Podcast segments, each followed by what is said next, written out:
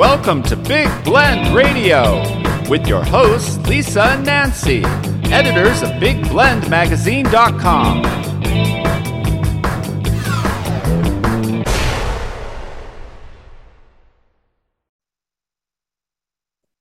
Hey, everybody. Welcome to Big Blend Radio's third Tuesday Go to Natchitoches show. Uh, now, Natchitoches is the oldest settlement in the state of Louisiana, and it's pronounced Natchitoches, but it is uh, spelled out as N A T C H I T O C H E S. Uh, it is one of our favorite destinations. That's why we do this every third Tuesday because there's so much history and there's so much nature to enjoy. There's a Mm, beautiful so historic downtown. There's good food like Natchitoches meat pies. Um, and it is just really a destination that if you love history, you definitely want to go. Um, so the website for Natchitoches is natchitoches.com. And every third uh, Tuesday, we get to chat with our friend Arlene Gould, who is the executive director of the Natchitoches Convention and Visitor Bureau. So welcome back, Arlene. How are you? Hi, ladies. I'm doing very well, thank you. It is good to have Cool. you back on the show, and we look forward uh, to visiting you sometime, probably in July, just because that's our annual thing. It's our annual trek. Every uh, one to two years, we go to to Natchitoches, and it, except for one time after all these years, it's always in July. It just happens that Mhm. way, and um, Well, that's okay. You're welcome any time of the year. oh, we love it there. Thank you. Christmas season, anytime. You come whenever you can. It July and oh yeah, we still got to do Christmas. Natchitoches is famous for Christmas and Ooh, their yeah. Christmas lights. Is it three hundred thousand lights that go up on Cane River Lake and in the downtown? Is it three hundred thousand? It's Something probably crazy. more than 300,000 lights, and we have over 100 set pieces set along the river. They're all handmade, welded by, you know, part of our city utility department, and the guys there do a wonderful job every year. This year will be the 97th year Wow, that's the amazing. Natchitoches Christmas lights. Yeah. That's, Wow. cool. that's That is amazing. cool. You know, Mhm. um, I want to say that everyone should know that Natchitoches is also part of the Cane River uh, National Heritage Area uh, because, again, so much history. Um, we first discovered Natchitoches uh, as part of our Love Your Parks tour, traveling the country where we document parks of all shapes and sizes, whether it's a national park, a national monument, a state park, a county park, or you know, a national forest. A um, I don't care if it's a little tiny pocket park. We're going. That's right. And um, we went to go to uh, visit Cane River Creole National Historical Park. And um, that is home to two separate plantations. So a lot of history. A bicentennial farm is on uh, one of them. And um, then we discovered all these other parks and and also that Natchitoches is um, part it was actually a main destination. It's like the end destination of the El Camino Real de los Tejas National Historic Trail. And this leads us to our special guest of the day.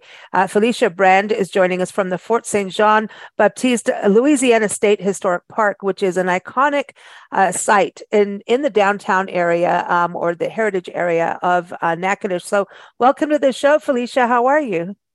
I'm doing good. Hello, hello. It's good to be here. It's great to have you here. And did I say Fort St. John correctly? Baptiste, Fort St. John Baptiste. Is it Baptiste? Um, not Baptist, Yes, right? ma'am. Baptiste. Baptiste. Saint Jean Baptiste. If you want to be extra fancy, Jean Baptiste. Ooh, Jean. Ooh, yes. We like that. We like Rachel.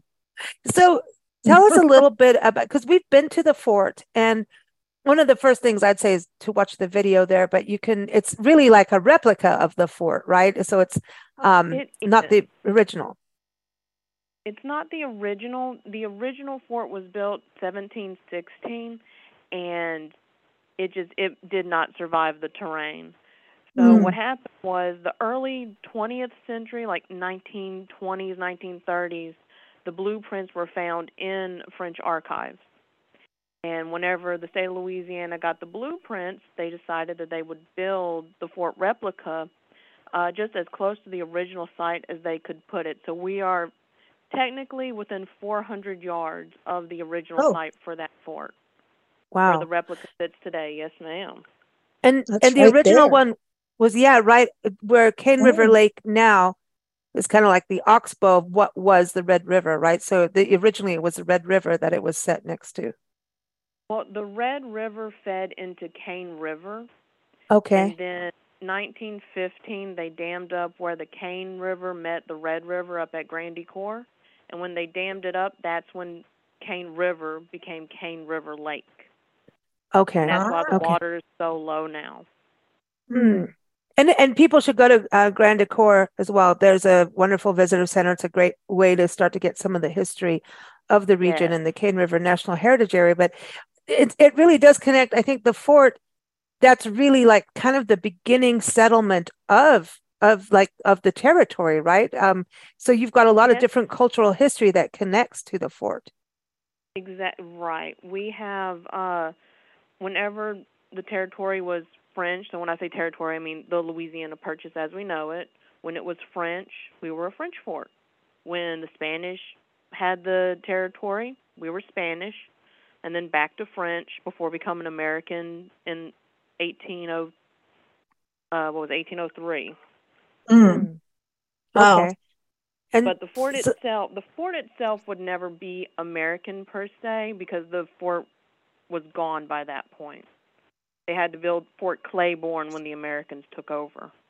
Mm. oh, okay. So But we- Wow. we, are getting way past the history of here, yes, but but but that's the thing. I mean, it, it that's what I think is so iconic about the history of Natchitoches, and then it ties into what's known as no man's land. Is so many things happened, and it was like so many takeovers, right? So, can you tell us just like who, uh, you know, for you've got Saint Denis, right? Am I? I'm going to get in trouble with these pronunciations. you're, you're Um, doing good on your pronunciation so far. Arlene taught me. I'm just putting Arlene on the spotlight for that. She she teaches she teaches well. But tell us like how this whole thing started. Like how did the fort actually become a fort and why? So, um, explorer, tradesman, he, he held many titles. Uh, Louis Juchereau Saint Denis. And Oh, he was traveling from the French territory into Spanish territory, hoping to open up a trade route between the two countries. Because at the time, the United States were split multiple countries. And Okay. going into what is now Texas. He was going into Spanish territory, but he crossed through what is now Natchitoches. He met the Natchitoches tribe. That's where the city gets its name. So when he met the Natchitoches tribe, he decided to leave a trade post there, continue on his travels, and when he returned in 1716, he built the actual fort that would start the population growth into the city. Okay. And so then the El Camino Real, that was kind of like a royal road that was being utilized kind of beforehand, right? So then everybody just it that went through different cultures as well because but wasn't it like Native American in, at the beginning? Well, I know it was the Spanish Royal Road. So that went from Mexico City to what is Los Adaes, Mm. which is in Robeline, just outside Natchitoches. And that was the original route for the El Camino into our territory. And the Louisiana Purchase territory area was Spanish, then that El Camino ended at Fort St. John. Okay. And Wow. whenever it reverted back to French, that actual road uh, name could no longer be El Camino, so it was just called the Old Road to El Camino. And now Whatever it's the- really you can travel the whole thing. I mean, you can do this. It's a National Historic Trail, so you can do it all through the state of Texas into Louisiana. Go to the fort. So the fort was like the final spot, or is it the starting or the ending, or does it matter? like, you know? So that that is always the question. And we Okay. jokingly tell visitors it's well, it depends on which side you're wanting to start on. If you're coming from Canada and you want to get into the El Camino, then we're the starting point. If you're coming up from South America and you want to hit the El Camino, then Mexico City would be the starting point. Mm. See, it's kind of like the historic Jefferson Highway, Arlene. Exactly. You're from Uh-huh. That's right, Winnipeg the to New Orleans. Bluff. Yeah, it's either the pines to palms or palms to pines, Mhm. whichever way you want to float your Exactly. boat. exactly. or drive your car these days. But you know, and right now I, I do want to give a shout out because it's really neat that you can do the El Camino Real, um, the historic trail from Natchitoches, Louisiana to Nacogdoches, Texas. And Mhm. it's it's a beautiful like little day drive um, taking you through historic sites. Just beautiful country. I mean, it's it's a it's a and gorgeous it's beautiful all year round. drive. hmm It really is, Yes. you know.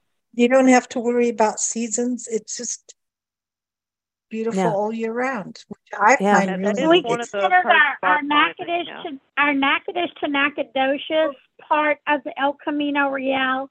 We refer to that as the Caddo region, you know, because it's it's such a large trail that's kind of divided up. But we we're considered the Caddo region when you when you look at the part from Nacogdoches, Texas to Natchitoches, Louisiana. And of course, there's the old folklore story about Nacogdoches and Natchitoches, the two Indian stories Mhm. or the two Indian brothers, the story goes that Chief Caddo, uh, you know, I always like to tell this story because it's just kind of like fun. But uh, Mm. he sent one one son to the west and one son to the east for a moon Mm. and a sun, meaning a day and a night. And Nacogdoches, Texas, would be the son that went to the west. And incidentally, the uh, Nacogdoches is the oldest town in Texas, and Natchitoches is the oldest in Louisiana Purchase territory.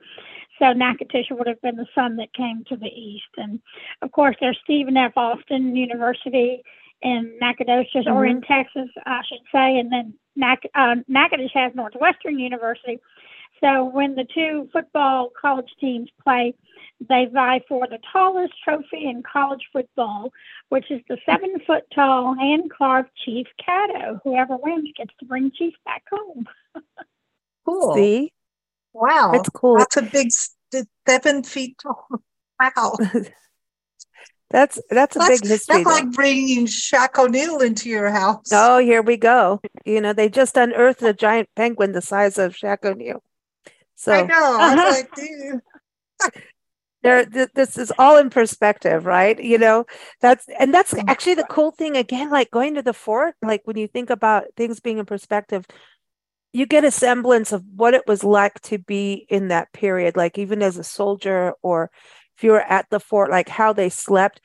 I'm sorry, but like it does get warm in Natchitoches in the summer, but the way they all had to like bunk up. I mean, Felicia, isn't that that you know that's one thing I think for kids have got to be like, you know, kids are Oh. always you know if they have uh, brothers and sisters, they're like, I want my own room, and then Yeah. when they see what what people had to go through to to sleep out there, that wasn't that easy for for people coming through. You think it's a resting spot, but it really wasn't. Well, the thing with the fort itself is that would be for your single soldiers. Mhm. So yeah, um, we have big communal beds that would usually sleep eight side by side, and it's it gets cozy. I won't lie, it gets a little cozy in there. yes. um, and then speaking of the heat inside the fort, it can be about 15 degrees warmer middle of summer than the heat index. Wow. So how they Yeah. survived, it it amazes me. We Yeah. get kids, we get adults who say, "I'm glad I have AC." And it's like, yes, Mm. that is probably the best invention. when you look Yeah. at the perspective of the the fort then Mm. and anywhere now. hmm Uh, Yeah. because they didn't have like I, you know, ice chests and you know refrigerators as much, you know, in the early days. And I mean, you, Mhm. what's cool about going down the road to Cane River Creole National Historical Park is you can see how the bicentennial farm progressed over the years. So suddenly you're in this very historic plantation house, and then you go in the kitchen and you're back in the 50s and 60s. so, so that's kind of a trip to see how the farm progressed over the years. But at the fort, like I, I remember, like they had it, like a giant pizza oven outside, which I thought would be cool to have in my backyard. That's cool. but um, it's like they had to bake and do all these things, even no matter how hot it was, um, and to keep things. I mean, I don't know how they must have like hunted and and you know eaten whatever they got like right away, right? To be able to survive food wise because of the well, heat. they they uh, knew how to do various ways of preserving meat. Mm. So let, let's say someone goes out deer hunting, they bring their meat bag, they've it's already cleaned, what have you. They have their fresh meat. They can cook some at that point, just like we do a roast, a stew, what what have you. But then they would also smoke it, and if they had Mhm. the salt, they would salt it. And so they they knew how to jerky it. They knew how to make it last longer than a couple days. Mm-hmm. Um, but talking about just the bread oven, what what you're talking about is our our bread oven out there. That is not the worst place to cook. The worst place would be inside in those fireplaces, where they Mm. have a constant flame going, three six five, twenty four seven. You Wow. doesn't matter how warm it is outside, they have to have a fire going. It's their form of electricity, essentially. It's their nighttime light. It's how they uh, make water safe to drink. they understood boiling water means we can drink it without getting sick. Uh, Hmm. Cooking, doing laundry because they would wash their clothes in boiling water, all that. Wow.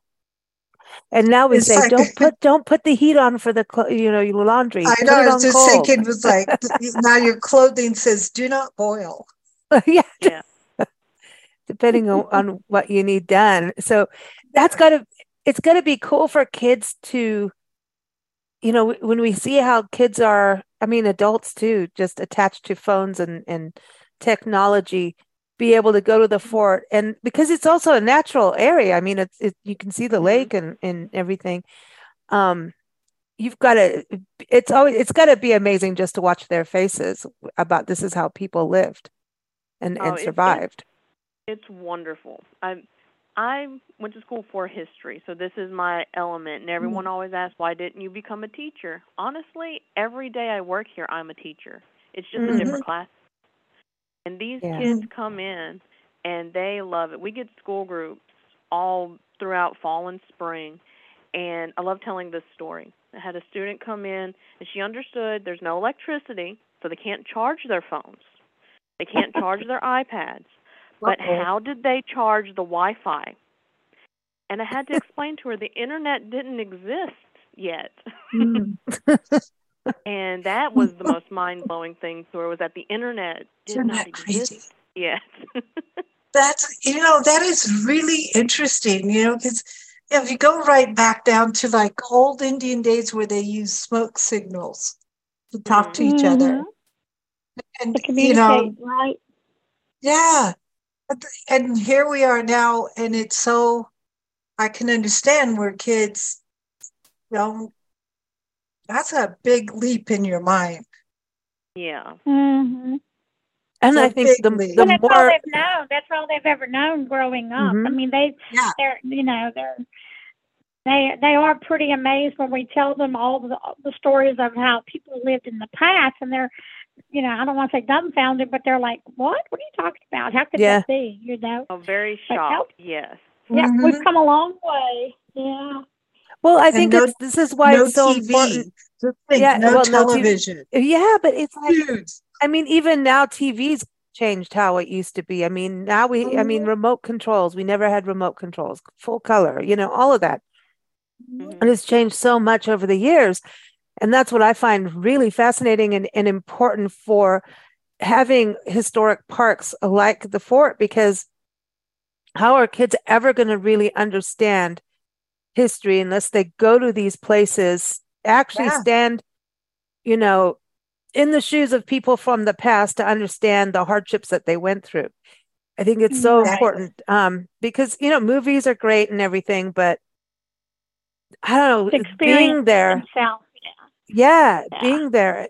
And I think Natchitoches as a as a city has done an incredible job. I, you know, like with with what you do, Arlene, and then the Cane River National Heritage Area and the all the parks and and the city itself, just getting together to preserve the history. So when you're in the downtown and you go to like the you go to the museum downtown, go to the fort, you know, go to the Cane River Lake. I, I you guys have really preserved it so that the authenticity remains the integrity of the bones of Natchitoches and all the changes.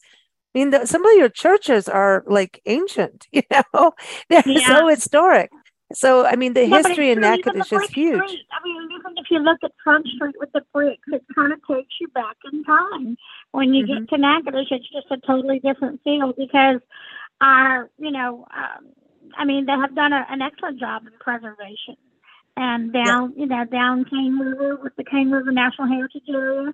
I mean, this is who we are. I mean, we are a historic city, and uh, we believe in preservation. And I think that, um, like you said, all the partners have done an excellent job to keep that storytelling going for the next future generations.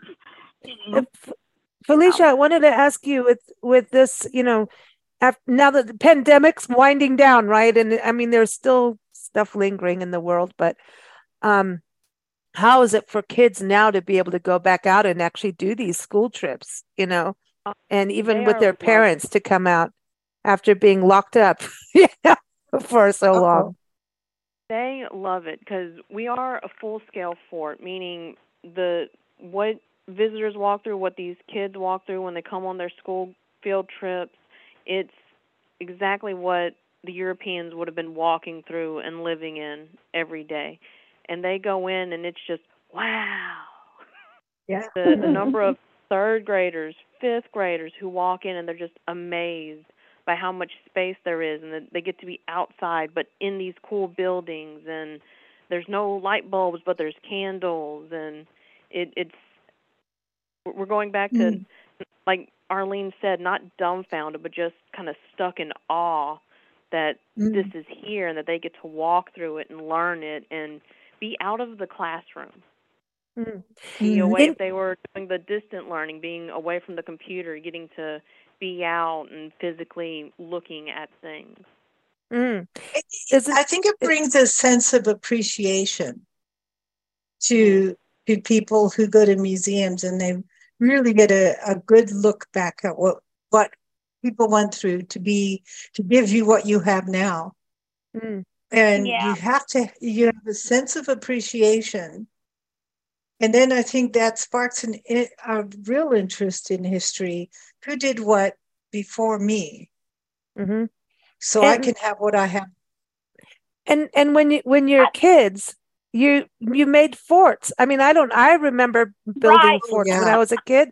So, to me, if you're going to build a fort, you need to go to a fort to get an example, so you can go home and build Yeah. forts. You You know, need and a you're going to have one up of the person who didn't go to a Mm. fort. You know, I, Yeah. I wonder how you many got to have kids a do lot that. of boxes and make a lot of peepholes. Tunnels, boxes. I mean, that's the thing. Kids are like cats with a box. The box, you can do so much with a box. chairs. I remember we used put big blankets over chairs, you know. Yep. Um, Play I hard, think it's yeah. amazing how they found the uh, the blueprints at a museum in France, you know, so long Yeah. ago, and had the forethought to recreate it and rebuild it based on the original set of blueprints. It's kind of like That's it's so amazing, cool. you know. That's and I can't cool. remember how many trees or how many linear feet of wood it was used. Felicia, you might have that number. At, I don't know. But when they built it, it was just really amazing to see, you know, the natural products that they used to actually build the fort. That's so cool. I- a lot of trees. If, if you're looking for a, a rough guesstimate of a number, a lot. That's Mm. that's the best I can do. Because yeah, I'm, I'm are... I've got your website open now, and and everyone, um, you can go to the website and and actually all the Louisiana state parks. Just go to lu- lastateparks.com and and do a search on there. But it says nearly 2,000 treated pine logs Mhm. form just the Mhm. palisade, right? That's just the one 19%. part. Yeah, that's just. And so Wow. everything was kind of local, trees. wasn't it, Felicia? Yes. It was so. Uh, you have to go go back to what the landscape looked like back then, where it was just forest, forest, lake, native community, forest, forest, Mm. European settlement. Like there, there used to be loads of trees, and so whenever the French came through the area, they're just clearing the spot to put their fort, and the trees that they cut down become the trees that they use to build the palisade Mhm. wall, which is the protecting wall around it, and then the buildings. Mm, Wow. So that's a lot of it- trees. that's It a lot of is. trees. And even talking to folks who come in to visit on a daily, sometimes you don't realize it's not just the walls for or the trees for the walls. It's not just the trees for the uh building walls. It's also the shingles. It's Mhm, also the flooring. It's also the furniture, the eating utensils. And then mhm. they need wood to burn in their fireplaces. There's Right. a lot of wood that goes into building a fort. Hmm. So the other thing too, so it gets rebuilt, but then you have the school programs, right? So that's a that's a free program for schools, but um, you also have events, and um, I'll talk about Love the Boot Week in a little bit, but um, you you're teaching people about, and I'll see if I can get this word correct, bousillage. Yes. Yeah. Good good I job, like- Lucia. Yes. Very good. Hey, I'm Uh, learning. This is cool. bousillage. So yeah, actually coming up towards the end of this month on uh, Saturday, April 29th at 10 a.m., uh, we're going to be doing a bousillage program called Let's Play in the Mud. That's Cool. essentially what we will be doing for a whole hour. We're going to Awesome. mix up bousillage. What that is is a mud mixture. Uh, traditionally, it would be red clay mud, animal hair, and then water to make it mixable. What we use is uh, dirt, mud. Sometimes we're lucky enough to find a clay pocket because we're just we're digging it ourselves. Uh, Mm. but it's a dirt, uh, Spanish moss, or hay. It's whichever one is more easily available, and then water to make it mixable.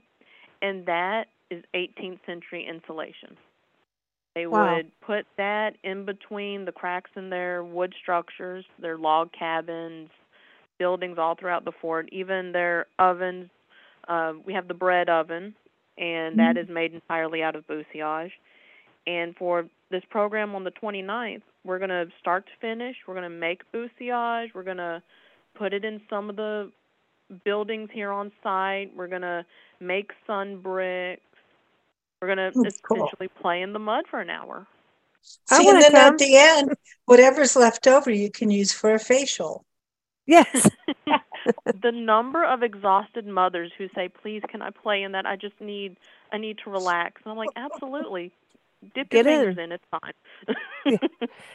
Well, it's so is it similar like, you know, because in the Southwest they're doing adobe and it's it's uh, like a, just a different kind of clay though, right? I didn't, you know, and and water and so it's like a I mean even I know people who still who live in adobe buildings and, you know, um there's there's still a lot of those structures left and they actually last. You just have to do a lot of patching. So is Yeah. pretty much the same, but it's just two different regions and different um, exactly. soils, It, really? They are they are Yeah. essentially the same thing. The difference with any of the mud mixtures is the clay content in your sand or dirt. Mm-hmm. Uh, what you mix with it to make it hold. I believe that's called an aggregate. Don't quote me Mm. on that, but I believe that's what it's called to actually make the mud stick together to itself, Mm-hmm. which for us would be Mhm. like Spanish moss or hay, and then water to make it mixable. And then you Mhm. you pack it in whatever technique you've learned to pack it. There really is not a wrong way to do bousillage or adobe. Um, but it'll last a Mm. long time. The uh the rock house down on Cane River, which Arlene is much more into to the goings on of the rock house down there, but that I believe is an original bousillage structure that's lasted. Wow. Yeah, they're doing Cool. some restoration work because it actually had a little bit of flooding uh, from Mm. 2016 when Cane River came over the banks.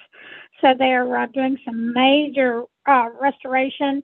Um, but yeah, totally, um, totally made of bousillage where they're going to have to reconstruct and re, Mhm. um, re- actually they're moving it a little bit so further away from the river, but it's right directly across from our office on Front Street down on the riverbank. Mm-hmm. Oh, wow. Hey, uh, Arlene, are the is the Cane River National Heritage Area still doing their free walking tours of the downtown? Yes, Uh, Wednesday Awesome. through Saturday, they meet at 10:30 at our office, 780 Front Street. And um, the Cane River National Heritage Area Rangers do a free walking tour of the historic district. It's about a 45 minutes to an hour walk around town, and it's very informative. And a lot of people come back after the tour, come in my office, and just rave about how wonderful it was that they just learned so much in that one hour. You know, Oh, so uh, yep, they still do that.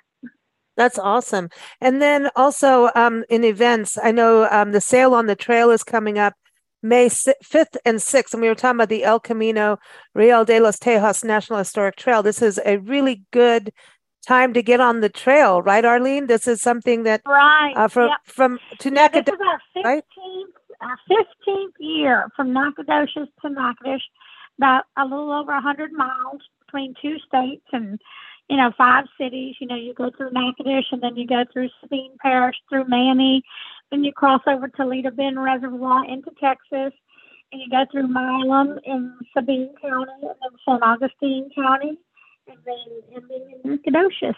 So it's a fun Mm, fun weekend on Friday and Saturday. People just like to do the trail and shop all the the flea markets and garage sales and rummage sales and yard sales. It's fun. Mm. And but you've got to go to the fort, right, Felicia? People need to come to the fort during the Sail on the Trail. Well, they Go to the right fort. in front of it. We should be Yeah. like yep. right there on the path. Y'all, people can just stop in. Um, hmm Our usual pricing is four dollars a person from anyone four years old to sixty-one. You're four dollars. If you're above or below, you're actually free. Mm, So Nice. your young youngs can get in free, and our seniors get in free. So nice. Um, the other thing too that I know you're a part of, Felicia, um, the Ford is uh, National Kids to Parks Day, and we've done um, a couple years. We've been covering this amazing program. Um, it is nationwide, and it's put together by the National Park Trust. And um, what they do is really about parks, getting your kids to parks across the country, whether it's a city Oh, park, a fort, right, or a national park, you know, getting kids out there and doing programs with them. So um, this is coming up May 20th at 2023. Felicia, I believe that um, you guys are doing something a little bit unhistorical. Well, it depends if how ancient your bugs are, right? Some of them, Yeah, some of them are dinosaurs. Oh, Mm. you would by the size of them and the way kids go, that is the biggest dragonfly. Yeah, Mm. it's almost years old. Uh, Wow. uh, but we on on uh, May twentieth, we're actually going to be doing a bug hunt throughout the day. The event itself is called "We're Bugging Out" because we're fun here. Mm. Cool. Uh, it's Cool, going to cool. be uh, bug hunts where kids, especially ages 8 through 12, are encouraged to come out, come hunt with us. Um, we're just going to explore the park. We're going to look for bugs, see what we can find, if it's a dragonfly, if it's a beetle, anything in between.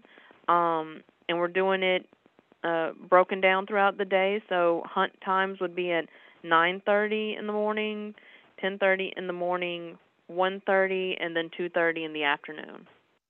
Cool. So expect about an hour if anyone with kids come out and they want to hunt with us. Expect about an hour of us being outside, looking at nature, uh, trying to find bugs, and if we're lucky enough to catch any, we're hoping to get them under a microscope so that kids can actually see the bugs. That's crazy. Sometimes those little bitty uh, roly poly beetles, you don't really know what you're looking at until you get them under the microscope. Mm. I I'm all about microscopes. I I love the microscope. And then it turned into prehistoric dinosaurs. yeah, but I mean I was one of those kids who had those little and those little jumping star thingies. What do we call them? Like sea monkeys. Those um Oh, the shrimp, brine shrimp. yeah, they would, you know, you'd get them like in the little package, you put water and then all of a sudden they'd Mm. move around. It's like And they call them sea monkeys, but they're brine shrimp. yeah, right. And they would swim in circles and then you would feed them. It was way cool. yeah, I I want to be a kid again and come play with microscopes. And uh, now, are you still doing events where people are dressed up in period dress? Oh yes. That's cool too. Um, on our daily, the interpretive staff tries to be in the uh, clothes of the era. Uh, the good part about well, it's one of the good good things about the fort is that we are a border fort, but we're also like a colonist fort. Well, so what I mean by that distinction is we had soldiers, but down here they just dressed as civilians because that was a lot more comfortable. And Oh, we're nice. able to dress as civilians but still explain soldier life without I say breaking character, but uh I guess that's the best way to phrase it. Yeah, So- yeah. We we Hmm. dress up every day showcasing how they lived, what they did, all that. Mm. Cool. The other thing to bring up is Love the Boot Week is um, this week as this airs on the third Tuesday. The Boot Week started yesterday. Um, Boot Week, uh, Arlene, this is the Keep Louisiana Beautiful campaign, right? This is part of our uh, Lieutenant Governor's um, Love Louisiana, keep, Love the Boot, Keep Louisiana Beautiful campaign. Uh, communities all across the state this week are doing community cleanups. And um, I think that there's one scheduled. Uh, well, there's several of them scheduled around town here in Natchitoches and, and around, you know, the state.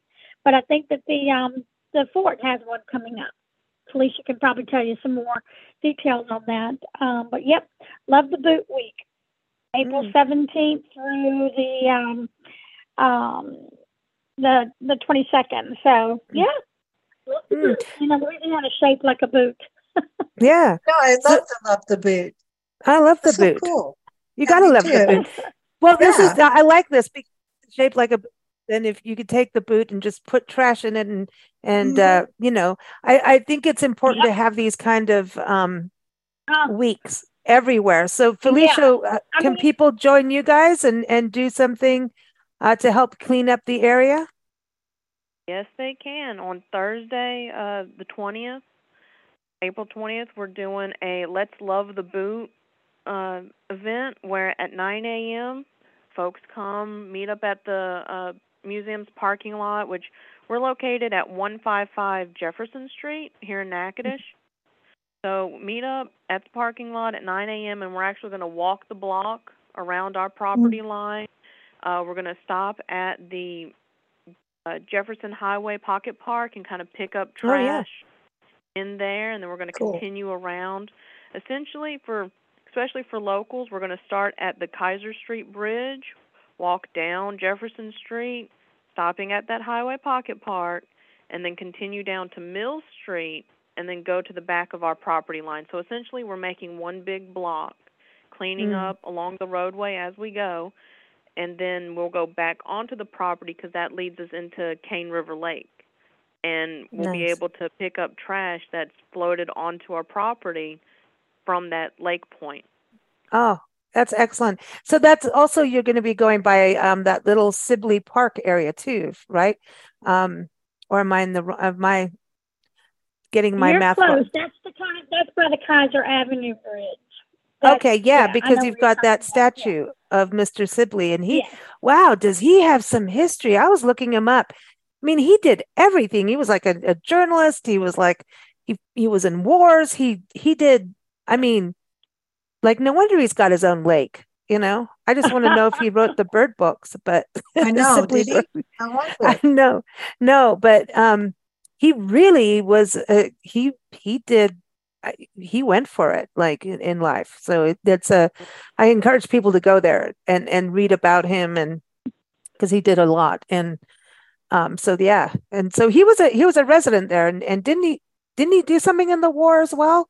Um, oh Oh, my, I think it was in the in the yeah yeah definitely.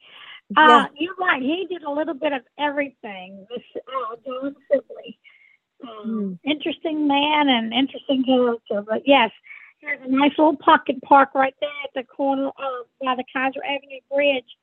And I know that uh, Felicia mentioned the Jefferson Street Pocket Park, uh, Mhm. and I know that you and I are very familiar with the Jefferson Highway uh, initiative that we talk about all the time. and on Tuesday, April the 18th, you know, we're or today we're going to be uh, unveiling a new sign at the first tourist park that was located uh, where the Watson Library is at the University of uh, Northwestern University campus. So we're going to be unveiling a sign there to show the Jefferson Highway first tourist camp in Natchitoches. Oh, over I 100 love it. years ago was at the was at the library. That but that's amazing Yeah. because the tourists did drive. I mean, this highway That's was right. started in the initiative was started in 1915, and we do a four, every fourth Thursday we do a show just on the historic Jefferson Highway. And Nancy and I just had the opportunity. You know, we've been on parts of the highway, and half the time we didn't know we were on the highway. You know, obviously when we're in Natchitoches, we know, but um, we were driving from Wisconsin to Texas and we did a detour. We went through Minnesota and said it's cold. Because it was, it was there's ice lakes everywhere because this was you know not not springy you know weather yet.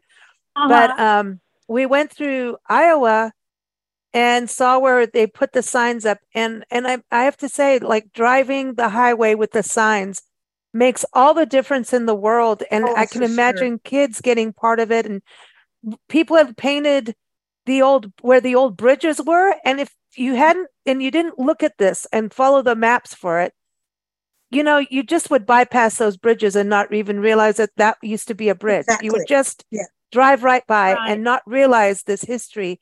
But these people would camp. I mean there's old roadside parks and people would camp Yeah. car camp. And you know we car camp now. I mean people sleep on top of the roofs of their cars with tents and all kinds of cool stuff but back then they i were mean the with- yeah, but they were they were camping out in Natchitoches. Listen, in can you imagine Fun. doing this in the summer with all the you know the gators out there? So come on, Arlene, come on. You know they that had to be like Well, I don't know about the gators so much, but definitely the mosquitoes. But a lot of people traveled with um, Mhm. That's mosquito that's your You know, state bird. I heard. Yeah. I'm just kidding. Yeah. exactly. Exactly. But So, but you I I think it's awesome though, and you know to to be able for people to see this is what people did back then in travel and and it's the history of of what America is known for road tripping. I mean, it's iconic. Movies have been made about it. You know, it's it's an iconic thing. So, all right. So everyone, love the boot week is now. Uh, go learn how to make mud in buildings. Uh, April 29th at the park at the at the fort. May 20th, you can bug out and and have fun at National Kids to Parks Day. And then also, um, Sail on the Trail again is May 5th and 6th. And then Travel and Tourism Week, May 7th through 13th.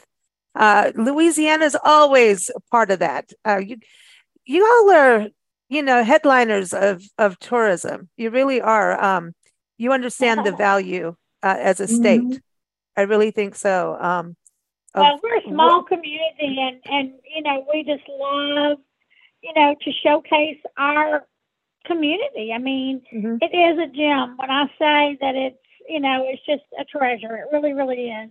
And sometimes you know how local people take things for granted, but Yeah. uh, I get to see and hear the visitors that come from all over the country, international Mm. visitors that come into our office, and I get to hear firsthand, straight from the horse's mouth, the compliments and just the great things that they have to say about you know Natchitoches, and you know that just makes me so proud when when I can you know share my community with other people and just you know be proud of the history and and of the partnerships that we work with with our other you know tourism partners to keep the preservation and keep telling the stories.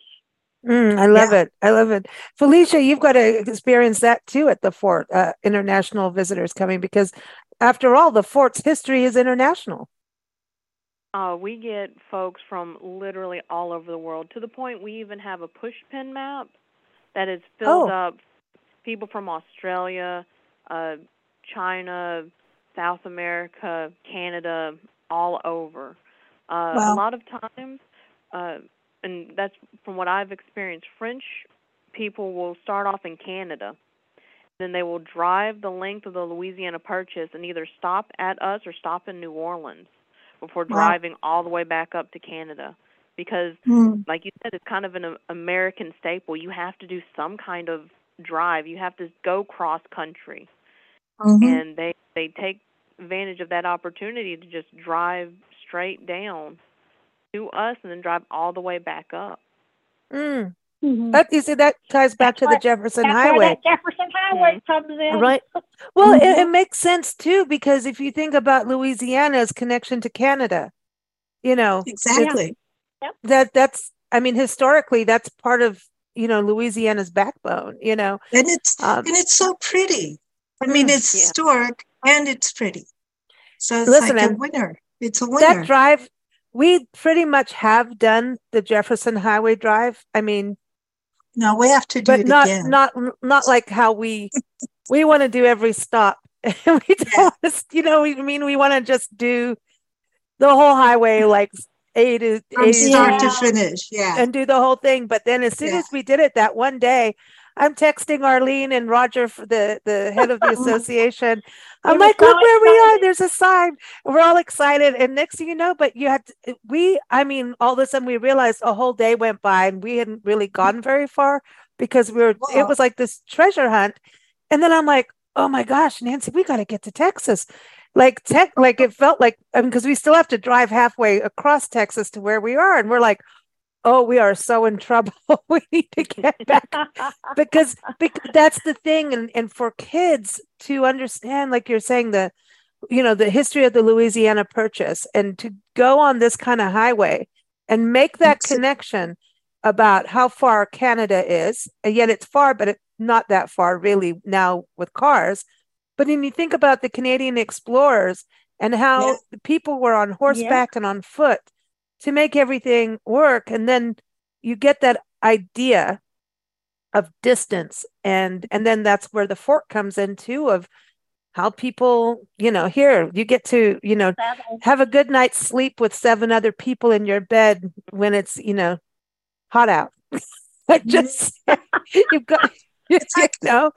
One of the things that always comes to my mind when we do these tours is who would you be in history in the Mm. spot you are now? Like when you Mm. go to a fort, who would you be in that fort?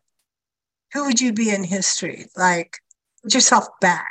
i want to be the mix- person making ice cream even if they weren't making ice cream then actually, actually, th- this is a fun fact for history overall. They did have ice cream in the 18th century. It Yeah. was more common in the English colonies because they Mm. constantly had ice up there. Mhm. And those who were rich enough to have an uh, an ice room, which would be like a cellar, just Mm. strictly for ice. So they would Oh. harvest ice in the wintry months, store it in a Mm. cellar, and then they would uh, harvest it throughout the year to make ice cream. yeah. i want to See, be that was a- person There was a difference between um, like ice and ice milk. Like some ice cream cones had milk, and then popsicles did not. yeah Like those different. So there was two different factions of making treats. like sherbet Yeah, sherbet's a And sorbet. different one. Sorbet. Well, the- the yeah, that's French- yeah. There was a French invention to make ice cream. Uh, if you've ever made butter, and that Mm. or seen Oh, somebody yeah. make butter, it's in a churn, and you actually churn the milk Yes. until it becomes butter. It becomes Exactly, butter because of how hot the friction is from churning it. But if you put Mm. that churn, that crock, into another insulated container with ice around it, the Mhm. milk and the cream don't separate. It becomes a cool cream. And when you Mm. add sugar into it, you get something similar to Cool Whip. Yeah. And so they would churn it until it became as thick as ice cream. oh And that, that was a French invention that was made to go Mm. um, over in in Europe. They had a French invention for that, and the English colonies were using it to make ice cream in the New World. yeah. See, everybody, you knew you were going to learn about ice cream in a fort in Louisiana, right? Who knew? Who knew? And listen, while you're in, in Natchitoches, you've got to have a meat pie. Um, that That's is right. a state food. And also, uh, there is a gas station um, food trail that you can follow too. And we always, you know, people look at us when we talk about this, but honestly, you can have some of the best lunch or dinner come out of a gas Oh, yeah. station in Mhm. Louisiana. The whole state is like this. Listen, in Natchitoches, you're going to get meat pies. If you go to Lake Charles area, you're going to get boudin. Yeah. You know, it's everyone's got something different, but I tell you what, like po' boys and oh man, Mhm. all right, that's it. We have to come back. And and there's all kinds of good little fried food that we're not supposed to have, but if you're in Louisiana, you can do anything you want. Right. you can eat anything you want. You're going to be happy, and there's a lot of hiking trails that you can take afterwards. So it's it's all There worth it. go. But everyone, thank you Eat, so much, Felicia. Yeah, yeah, exactly. That is exactly how Louisiana is. Eat, drink, be merry, be happy. It's a happy state. Everyone's happy. I, I love it. Um, thank you both for joining us, Felicia and Arlene. Again, for Natchitoches, go to natchitoches.com. That's N A T C H I T O C H E S.